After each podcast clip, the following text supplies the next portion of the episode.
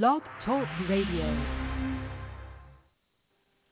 And welcome to Circle Sanctuary Network Podcasts, brought to you by Circle Sanctuary, one of the oldest nature spirituality churches in the United States, connecting people of nature-centered paths around the world. Join us through the week for a variety of shows discussing various topics, celebrating the divine in all of its forms through nature worship, rituals, education, and building bridges of community.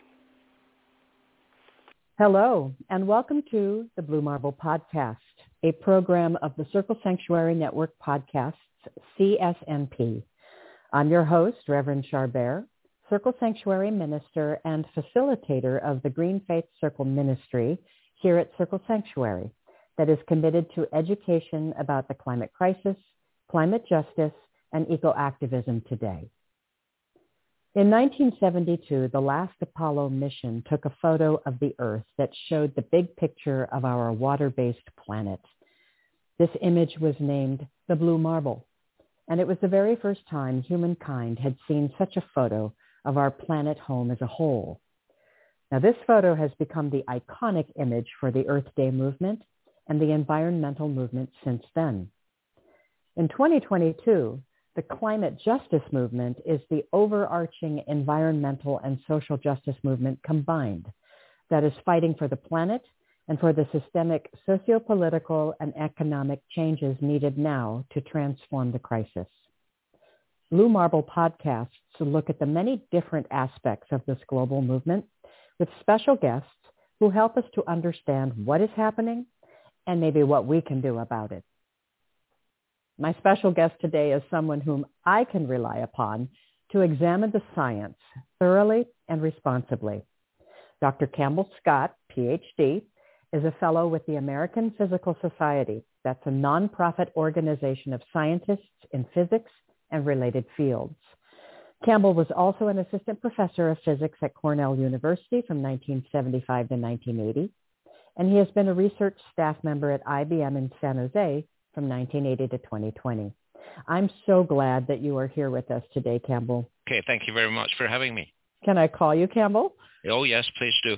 Absolutely. And thank you for helping people to understand something about nuclear power. It's currently renewed interest uh, in it as a potential energy source. It's back on the table, and there are pros and cons uh, about that prospect. So I want to stress to our audience that uh, Campbell does not work for the nuclear industry in any way. He's not a lobbyist or advocate for the nuclear industry. He's a scientist.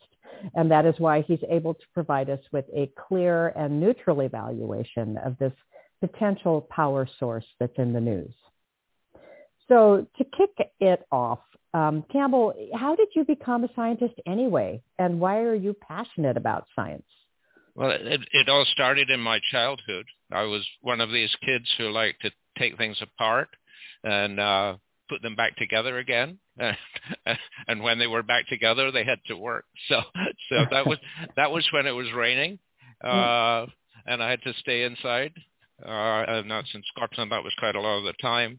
Uh. But I, uh, but when it wasn't raining, I lived in a fairly rural area, and I go out and and play in the fields and go look for fish in the ponds and the streams and so I became very much aware of the environment even mm. even as a kid mm-hmm. and uh, and also what could happen to it because not far from where I lived there was coal fields and uh, mm. mine tailings all over the landscape that uh, then had uh, coal runoff and it stunted plants and things didn't grow in that area so Mm. Yes, I became very much aware in my childhood.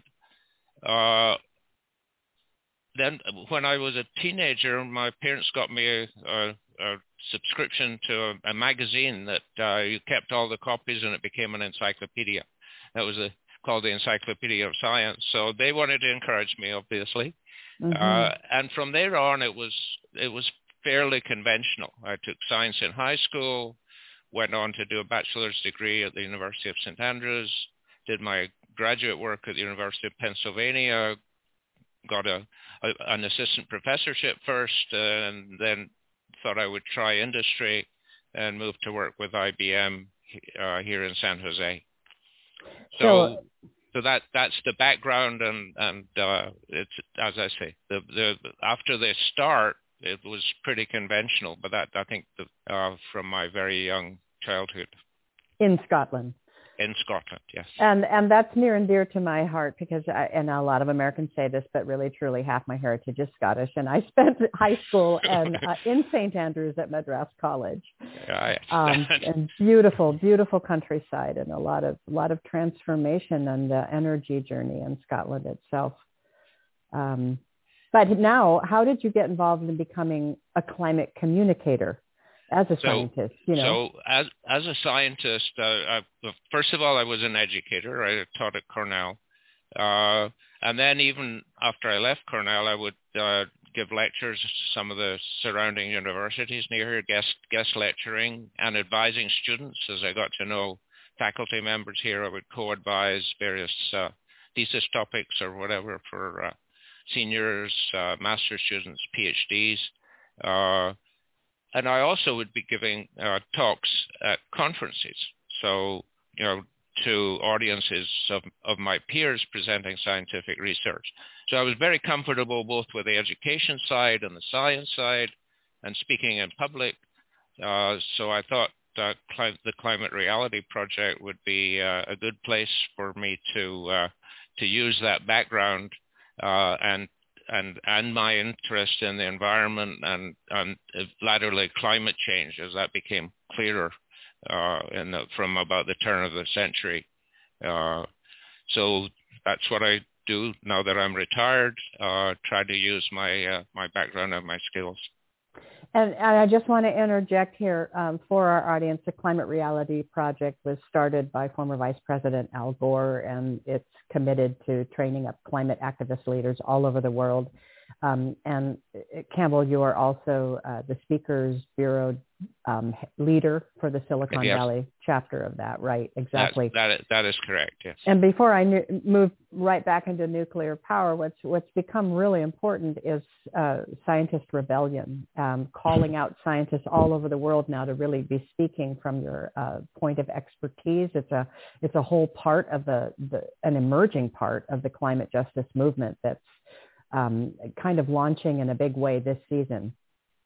Yes, uh, and unfortunately, we have to counter a whole lot of uh, what I call pseudoscience that uh, is used by people who want to continue uh, business as usual and, and, and, and not make the necessary transition to renewable energy. Right.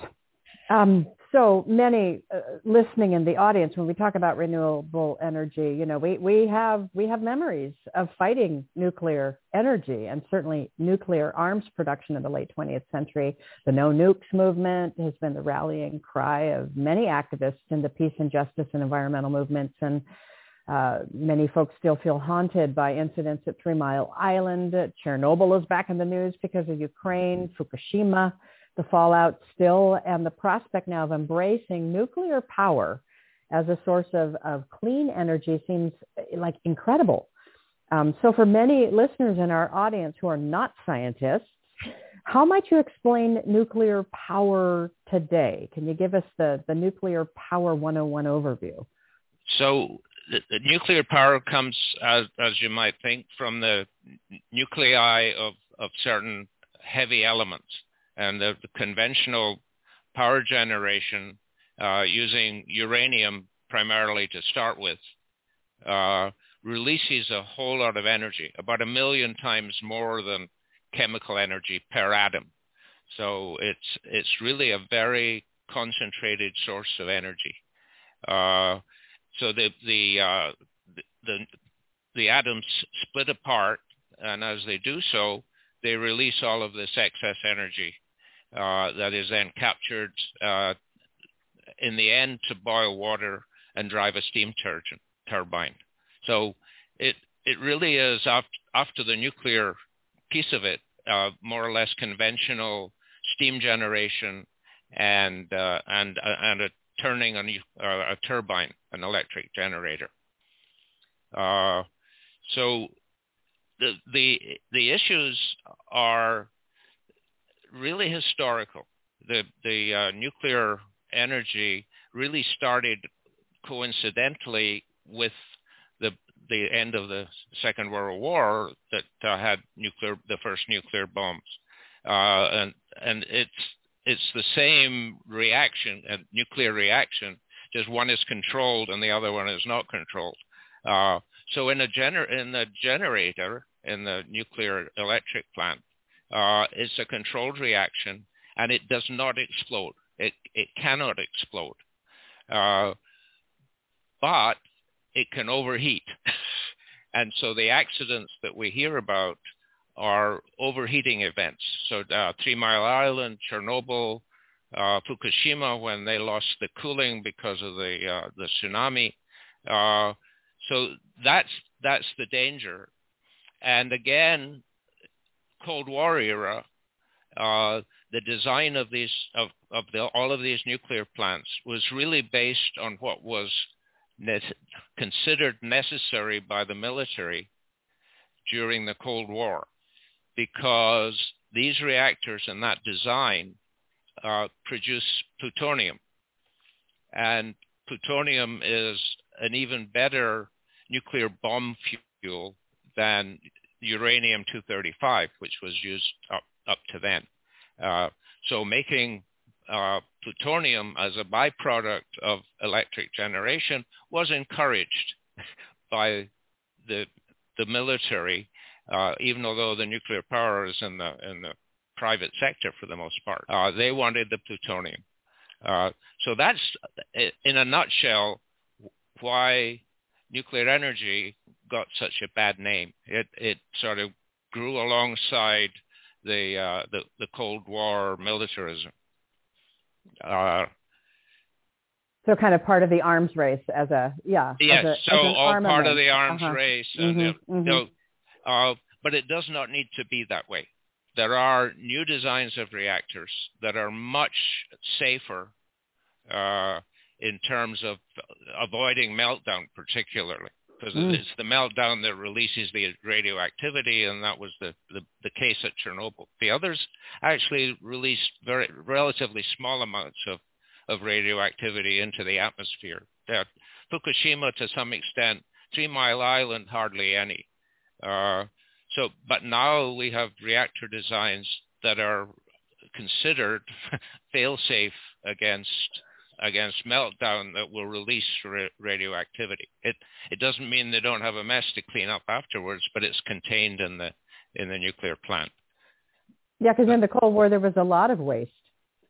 There, so waste is the other issue, mm. and uh, that same uh, fuel cycle we call it that starts with uranium 238, bred to be plutonium. Uh, also produces a whole lot of uh, long-lasting waste, nuclear waste that is radioactive uh, for thousands of years, even tens of thousands of years.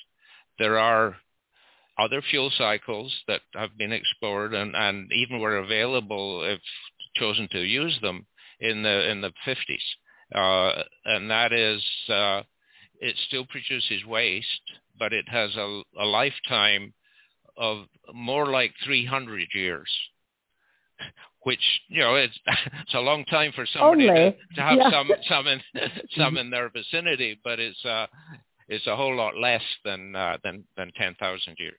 Oh my goodness, right. Um, okay, so we've heard and spoken often about how the climate crisis is an existential crisis. We hear it all the time, something that could drive our species to extinction and take out a lot of others with us. And people used to say that about nuclear war, nuclear armaments, and to some extent then nuclear power. So eh, you've, you've alluded to this, but can you say more about how is nuclear not inviting an even worse or more rapid existential crisis?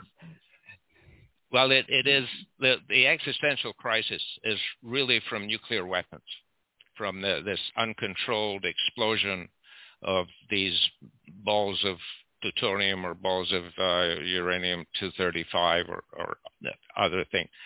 That is controlled now in reactors. And, and so without firing weapons at each other, uh, there's not going to be an existential crisis. It's, it's, it's contained. It's, uh, it's a disaster, but a relatively local one, not a, you know, so Eastern Europe when Chernobyl went off. I mean, they had fallout all the way to Sweden and the and the Baltic countries, uh, but that is that is not ruining the or destroying the entire planet the way a nuclear war would.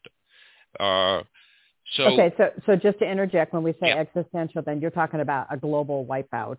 I'm talking, I'm talking a, a about the, yeah. the existence of uh, of a whole lot of life on the planet. I mean, right, right, right. Co- cockroaches might survive. Maybe even some humans who found a place to hide away for a, for a few hundred for a few years uh, would survive. Yes, I, I essentially I mean existential in the original right. sense of the word. It is we would cease to exist or or come very close to extinction.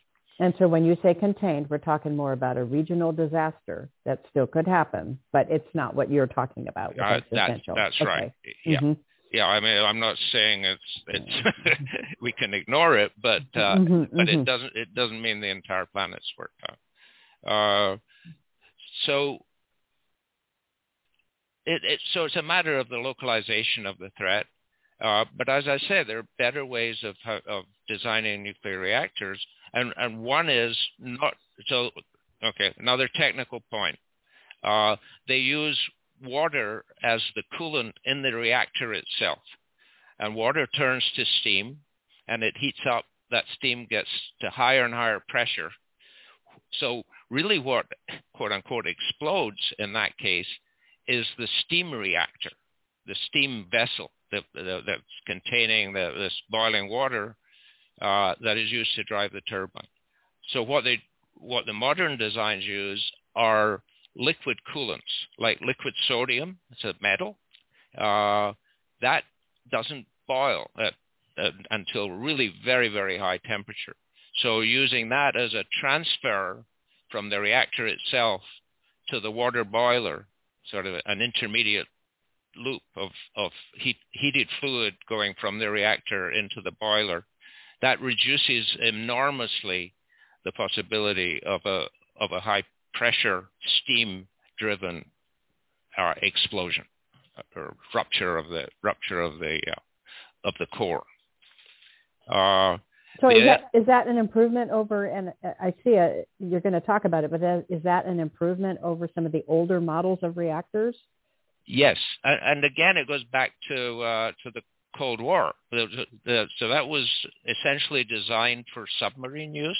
So it's a small small reactor could go in a submarine. It is it is uh, you know suitable for for mobile vehicles like that.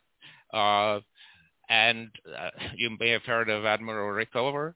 He insisted that his navy have this kind of reactor because it would fit in the submarines. so Wow. It, it's it's all part of the history that got us where we are now, and mm-hmm. it could mm-hmm. have evolved evolved in a very different way, uh, mm. with, without a war and then you know, a, a, shooting war and then the Cold War uh, uh, that followed it. Um, decisions were made that were really driven by by military considerations. Mhm. Mhm. So, so by contrast, nuclear power today is, is using carefully controlled chain reaction, uh, and it's ensuring no runaway. Then, uh, it can still run away if the cooling fails. And so the the three major disasters that we talked about, and there are uh, several other minor ones, were all failures of the cooling system because the coolant was water. Uh, so now we have molten molten material, molten salts and molten metals uh, that don't that don't boil and don't get to high pressure in the core. They produce high pressure in a separate vessel, high high pressure steam in a in a separate uh, container altogether, not not directly connected to the core. So it and uh, and they can have passive cooling as well, where the the thing circulates uh, because of gravity and their hot hot fluid rising uh, under its under no, spontaneously rising under its own gravitational uh, effects. Uh, so again, when there's a power failure, cir- the, the the coolant will keep circulating. Doesn't need an external power source to drive it around the, uh, the, the system. And that's what happened in Fukushima. The, the, the core didn't melt down until the power went out. Uh, so the tsunami knocked out the, the, uh, the electric uh, power that was circulating the coolant. So not not really a nuclear event. It was really a, a, a power outage. Massive power outage that in disabled the, nuclear, the coolant. in the, in the, within the nuclear plant. Yes. Wow, wow! So much about the power grid, and and so, okay, so then we're talking locally about the release of radioactivity in in terms of like a molten mass of radioactive material, but but what about the dust that goes into the atmosphere? Well, that is all part of the steam explosion, not necessarily, and in fact, not a nuclear explosion. It's the high pressure steam that ruptures the containment vessels and, and whatever is there accumulated, uh, probably eventually wasted and, and, and stored and disposed of. So that, uh, that steam explosion carries dust into the atmosphere uh, that then blows on the wind and goes, you know, goes across the, the landscape and eventually settles. And, and that's why there's radioactive soil all around uh, Chernobyl and, and maybe even still some in the Baltic countries. Thank you for explaining that. Now, did you want to say more about better ways to design these reactors in a non-military context? Uh, yes. So I talked about uh, the, the, the circulating coolant that carries the heat from the core to the water boiler being a, a liquid metal or molten metal or molten salt. And, and that can be automatically drained out of the, out of the system and, and essentially shutting down the reaction and containing that, that molten material in a pan underneath the reactor. And the way that works is to have what's called a freeze plug, like like the plug in the bottom of some truck engines that release the the water out of the out of the engine when it overheats, and it just flows onto the tarmac and cools off there. Well, that with a concrete pan underneath the reactor, you can have a plug that melts, releases the fluid, uh, the the liquid coolant, it spreads out in the pan and cools relatively quickly and avoids overheating. So, uh, and that is then all contained within the within the the reactor within the power plant itself. It's a mess to clean up, but it's it's uh, well contained and very little, if any, chance of uh, radioactive emission getting into the atmosphere. So again, thank you. And to our audience, this is all the really detailed technical stuff, which is why I love talking to Campbell and why it's so important, especially with respect to scientist rebellion, that people listen to actual scientists talking about actual science and not pseudoscience, because it's so easy to get so much of this wrong. Um, so just to be clear then, when we're talking about nuclear energy as a potential power source, people are talking about having to redesign, retrofit, or create new different designs for nuclear reactors, not going back to the the mistakes of before. That is that is correct. Yes, and there's a whole lot of research going on, and even some prototype uh, power plants being built already with these new designs. But they are they are new and therefore they're not mm. fully certified by mm-hmm. government authorities and so on. So they're they're going to be a, a while. It's going to take a while until these are rolled out in any sort of numbers. And uh, uh, as I'm sure you're aware, we don't really have time. So this this could be uh, an energy of the future, but it's and it could be even coming in place in the 30s and 40s but it is not here yet as a as a as a fuel that we can just switch to immediately. So it's not like an interim. We're talking 20, 30, 20, 40. Okay. Yes, that that I, that's my own personal opinion, but that you know just based on the length of time it takes to uh, to do the science to make sure everything is in fact fail safe as as described, uh, and to get uh, plants uh, certified to be constructed uh, and to get place to put them with local ordinances and, and uh, all the pushback that's going to come from nearby populations, it's going to take a while. So yes, it, nuclear could come and nuclear could be safe and even relatively inexpensive. But uh, my opinion is it's not on a timeline that's mm. going to be fast enough uh, mm-hmm. to replace fossil fuels at the speed we need to. Mm-hmm. And so pivoting now to fossil fuels, and we're, and we're going to move away from a little bit of the super tech discussion about nuclear folks into some broader questions. You know, fossil fuels we know are, are killing the planet dramatically.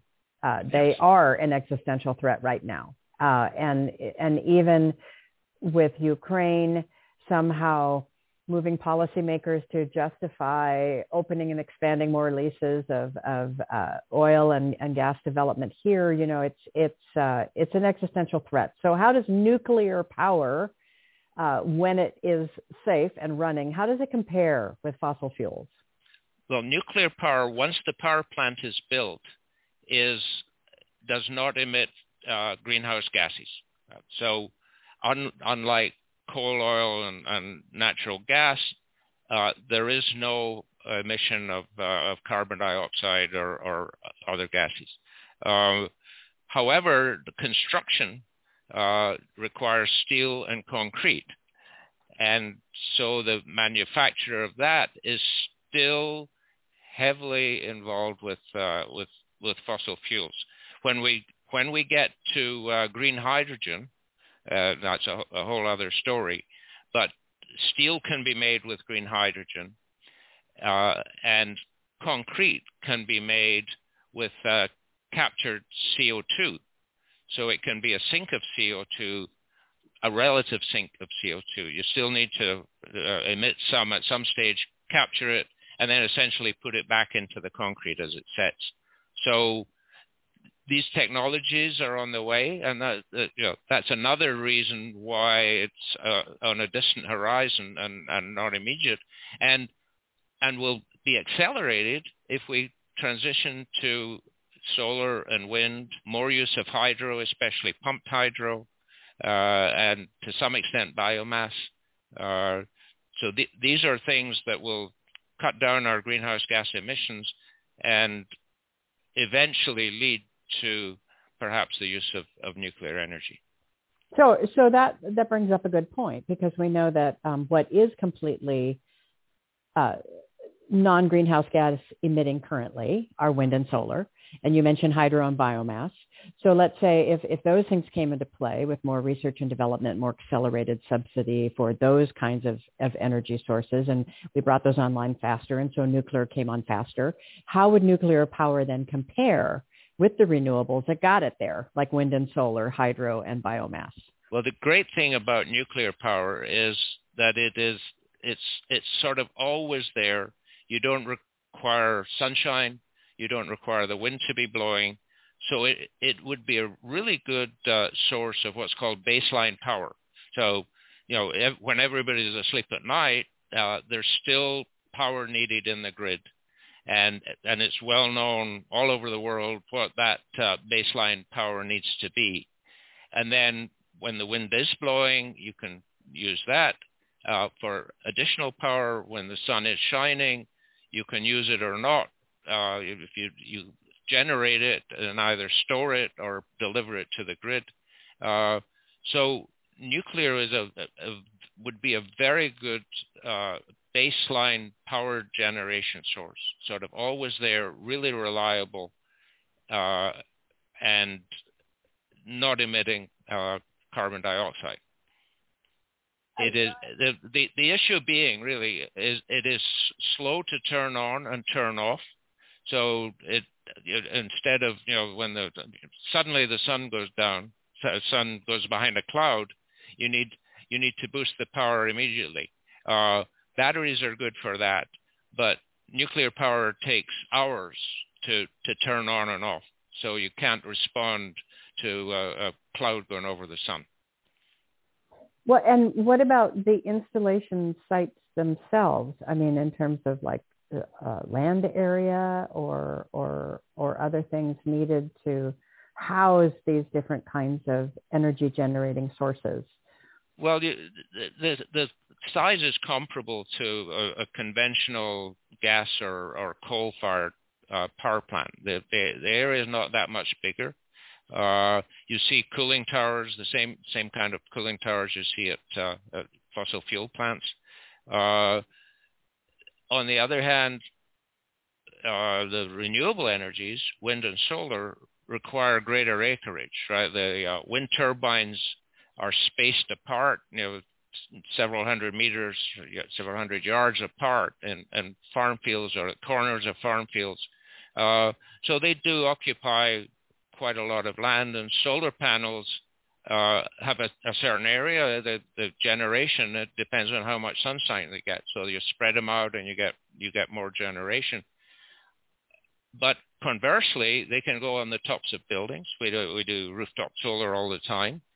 And another trend is uh, to uh, agri-solar or combined agriculture and solar panels. So the solar panels go above the growing crops uh, with spaces in between them, so a certain amount of sunlight gets through for a certain part of the day.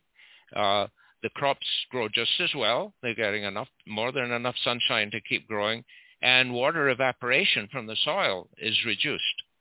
So uh, it, it, it is a good combination to put solar panels on uh, above uh, cropland. And, and that is being done in more and more places as people realize the benefits of it. And hydro is also uh, really being discussed a lot too, and it requires, I guess, the right landscape. So hydro requires the right kind of terrain. You, know, you need you need a place to have a reservoir, uh, you know, some of them could be natural. I mean, a, a high alpine lake is is all right, but it don't need a dam. But most most places require a dam, and that then of course floods the valley behind it, and and you you you lose a lot of the of the biology, the bio the mm-hmm. yeah the yeah, the, the, the, the ecosystem in that valley. Right, right. Um, I'm thinking like Powell as we yeah. um, and of course if the levels drop low enough then it can't generate yeah. uh, yeah so it's got to be yeah, it's got to be high up and uh mm-hmm, you know mm-hmm. so it's got to be the right terrain. And the and the number of sites that are available now we've built all the good ones. And so you're looking at uh, less and less efficient uh, sites for uh, for hydroelectric dams so, so much of this requires a real, real major pivot away from subsidizing fossil fuels, which taxpayers pay for, and, and, and turning toward research and development for all these kinds of renewable energies. I, I know that's a big discussion because so much research and development has to move forward rapidly in order to bring these things on. I'm still cringing at the thought of uh, fail safe. I still cringe at that word because I'm like fail safe, right? You know, right. And and that is totally different than like a Star Trek image of nuclear fission or fusion. I, I don't know. You can clarify. I mean, how does this whole thing fit into the renewable picture of nuclear fission? What is that? So okay, so what we've been talking about up to now is fission, meaning, meaning splitting atoms. Okay. Uh, so the, splitting so, atoms. So the heavy atoms split, and that and that so these the uranium and plutonium that I talked about are are really heavy, uh, and when when they break up, they, you, they get hit with a with a neutron, with a, a, a this elementary particle, that makes them unstable and then they typically in two pieces with a whole lot more neutrons. That's why it's a chain reaction because one splitting gives you a whole lot more neutrons that can make more splittings. And so that's what has to be controlled.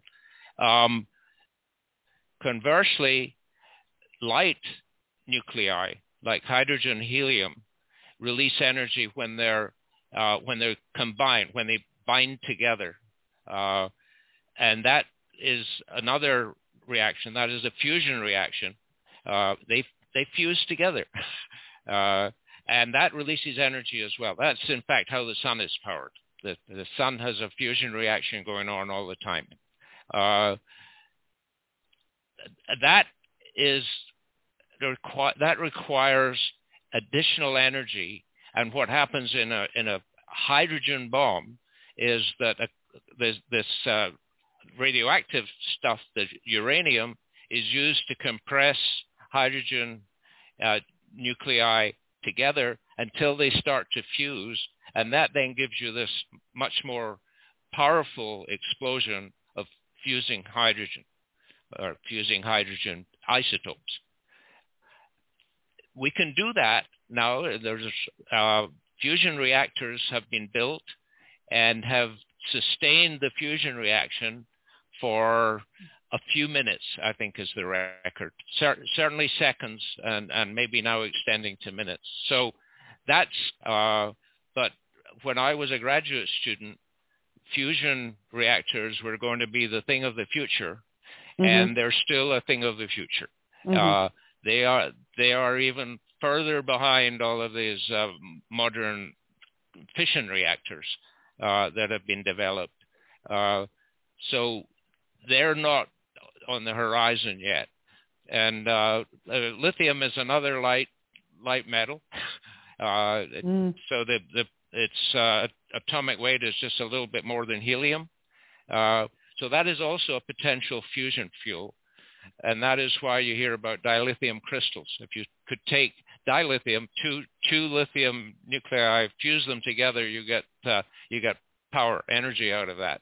Uh, and, and so Star Trek uh, are always searching for these uh, dilithium crystals which I, I, it's a it's a plausible fiction, right? It, it's not not totally off the wall, no, but uh, they don't actually tell you how the dilithium uh, is formed, what sort of uh, geological geological deposits give you dilithium.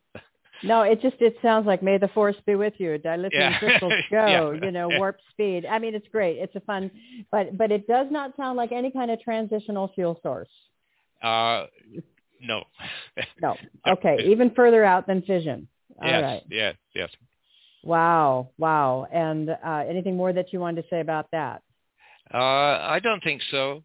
Mm-hmm. No, that's that's uh, that that that's the fusion story.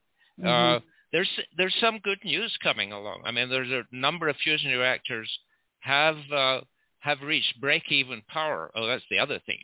These are huge reactors with big uh, coils carrying lots of electric current uh, to contain this fusion reaction in the magnetic field.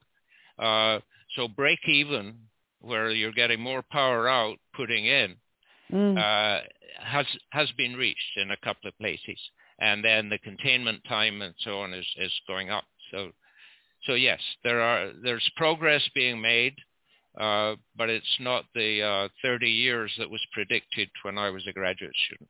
Mm-hmm, mm-hmm. So is it likely then, I mean, were the political will to be there, is it likely that we're going to be seeing nuclear power plants cropping up all over the place? The, the conventional fission, or are you talking about fusion against still? No, I'm talking about conventional fission, the more likely one.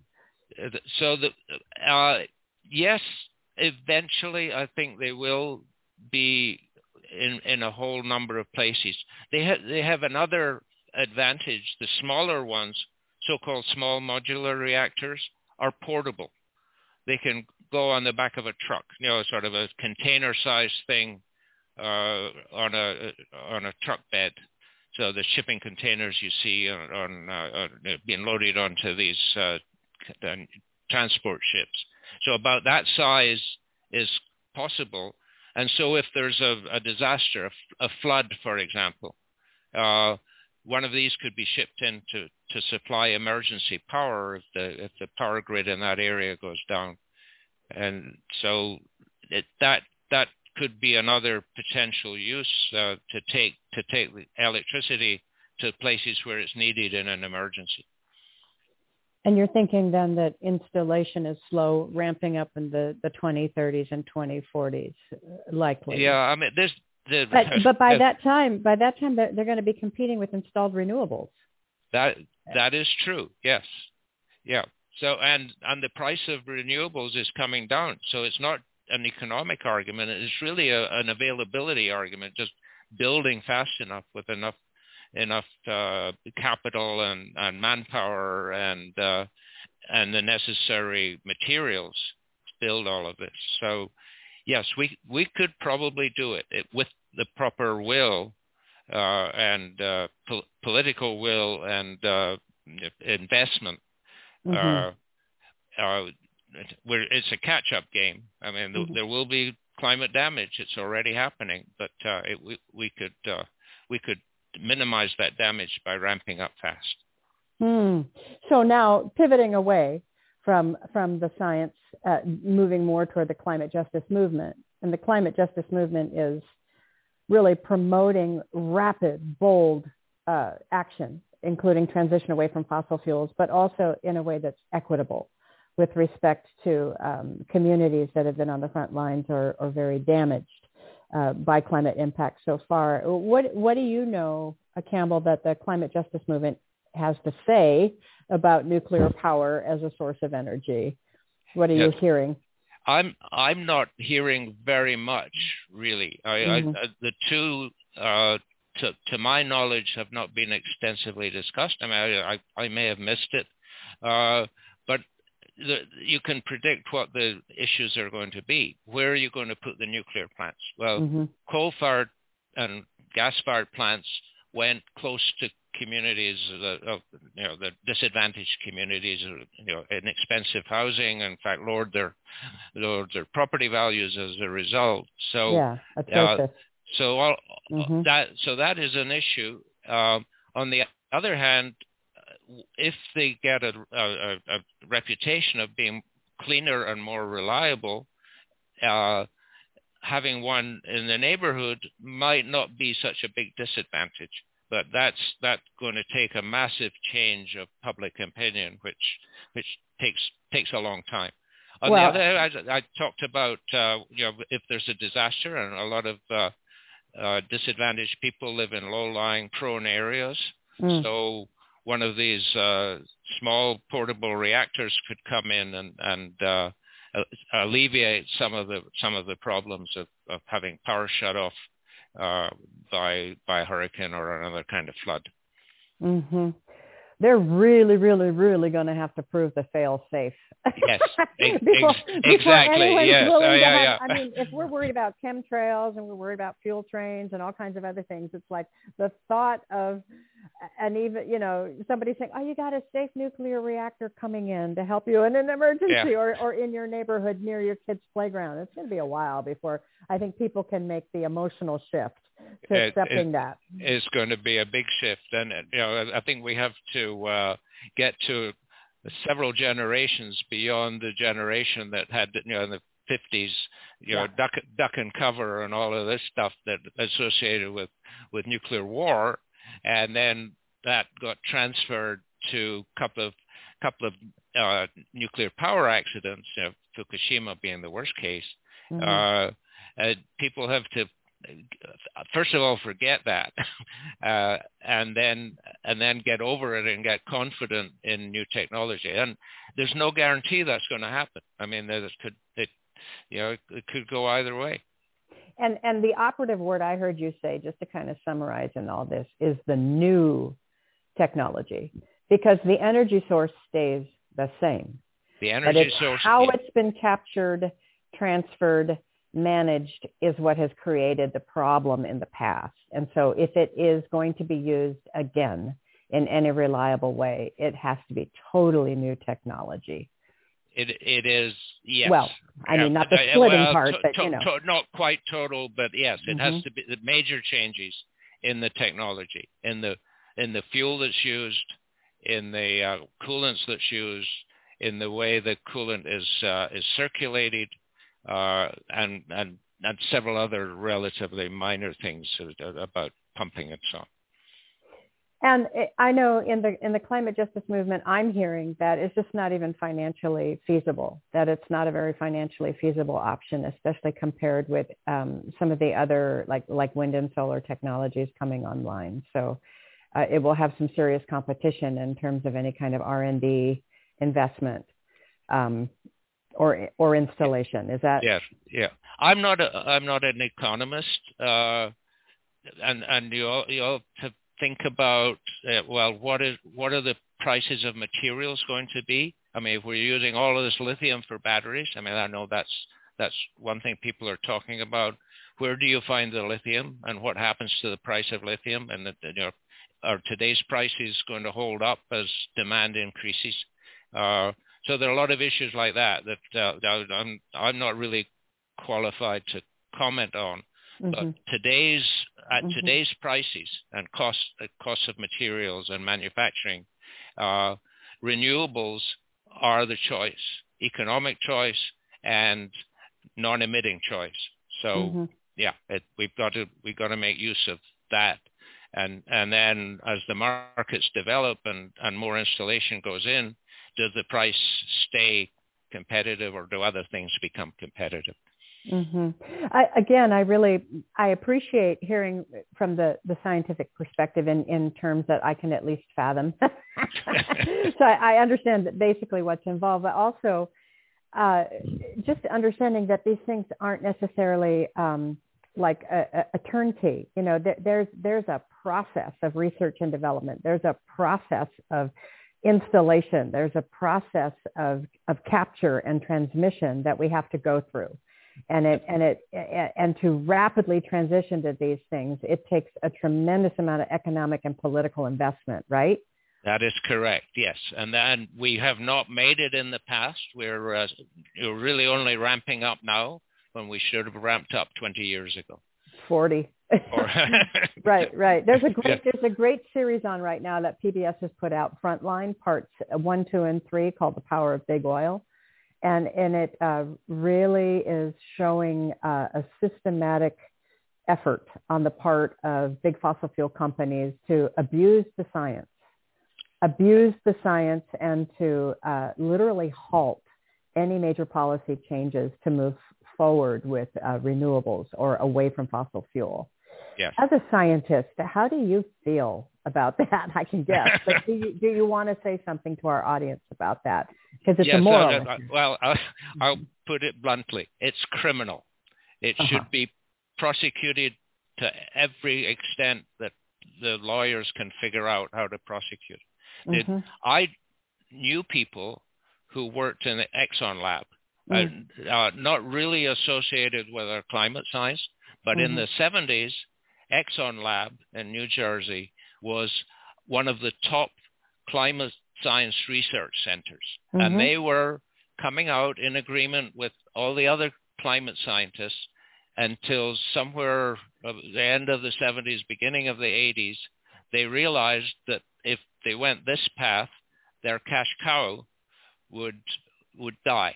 That mm-hmm. the, the, the profits from drilling for oil would disappear Mm-hmm. And so they've, they've essentially fired all their high level scientists uh, and or told them to change their tune uh, and and started putting out all of this misinformation. And uh, yeah, it it it it was and is criminal, and they're doing it again in the, the plastics uh, industry and producing producing plastics from oil so they can keep drilling.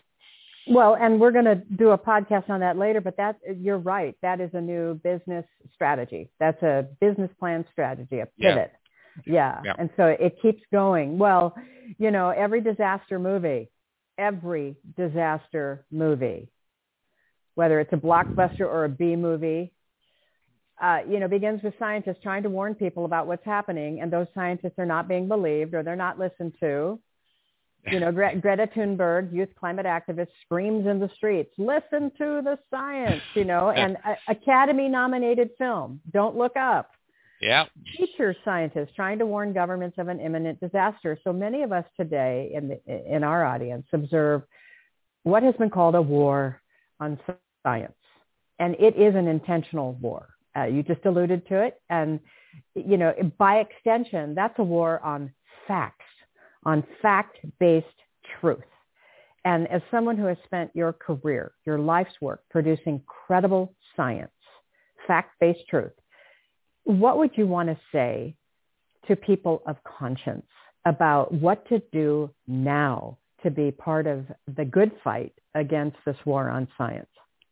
Well, it, it's all about education at, at every level. So uh, it, it, it starts with uh, kindergarten or maybe even earlier about about pointing out what you know what the science is to people to, to kids growing up uh, all the way through high school. But I think you may be talking about adults and it's still education. It's uh, it's it's training people who didn't get this in their youth to understand how science works how how scientists operate what what they do in the lab and and and what good careful scientists do to check their results, to compare the results with the results of other people, and to establish as much as we can. There are still mistakes being made, but to establish what is closest to the truth. Not absolute truth. The scientists will tell you there is no absolute truth. If the experiment you do tomorrow may disprove the theory that you've had for the last 10 years.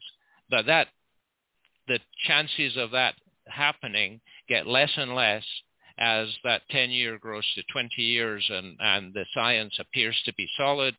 Uh, so you get to you know 99.9% confident that that is the truth. And it's a, and even there, there's even a mathematics about this. Uh, people talk about attribution science. Uh, so they put a probability on it. And if you went to Las Vegas with a 99.9% chance of winning, you would probably take it. and on the other hand, if you had a 0.1% chance of winning, you would probably not take it. so uh, getting that message across that uh, you know, science does evolve. It's a process. It is self-correcting process uh, to try to eliminate the mistakes that uh, that that contribute. You know, when it was you know 10 years ago, it might have been five percent probability. Now it's it's a, a fraction of a percent probability that that something other than uh, than greenhouse gas emission is causing climate change. So it's that's that scientists like to be talking numbers. Um, so they will say virtually certain when you know, the rest of the population hears that qualifier virtually. Well, what about that 0.1%? You go to go to Las Vegas with 0.1%. Well, and you, what you raised there, which is, I think, one of our, our final talking points that's really interesting, I think, for everyone to hear is I hear you, you mentioning those percentages in terms of the, the scientific uncertainty which which grows less and less and less the more science it gets more and more confident about its findings and there's more of a consensus of findings yeah, and, and and yet the opposition to any kind of move away from fossil fuels toward any of these renewables has just driven a wedge right into any of that uncertainty at all and has like created an entire counter argument to sort of discredit all of the other science.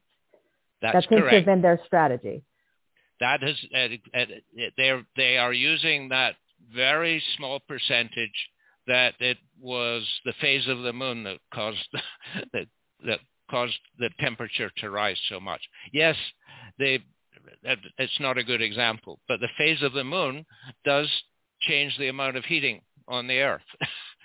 uh, right, but that doesn't mean but, human, it, but it's yeah. a tiny, tiny oscillation uh, you know, on a, on a monthly period that is neither here nor there and certainly does not account for the magnitude of it. So all of these arguments, the counter arguments that you hear are, have you thought of this? Well, yes, and it may have an effect, but it's a negligible effect or it's a cyclic effect.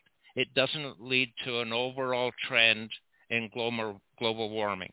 And, uh, and, but these arguments persist and uh, certain parts of the population pick them up, and uh, uh, they they they now doubt the the real science that mm-hmm. says this is the cause, and we're confident uh, 99% plus. And growing, yeah. And growing, uh, yeah. And the, so so the more experiments that are done, that that's what grows. You have to have to keep doing research and test all these other things and evaluate all these other things uh, that that get thrown out. Uh, some of them you just dismiss out of hand. The the phase of the moon being uh, mm-hmm, being mm-hmm. something mm-hmm. that clearly is not not there, and that's and nobody's really suggested that. I just use that as an example mm-hmm. of of of the types of things that, that are being used to discredit the real science. Mhm. Mhm.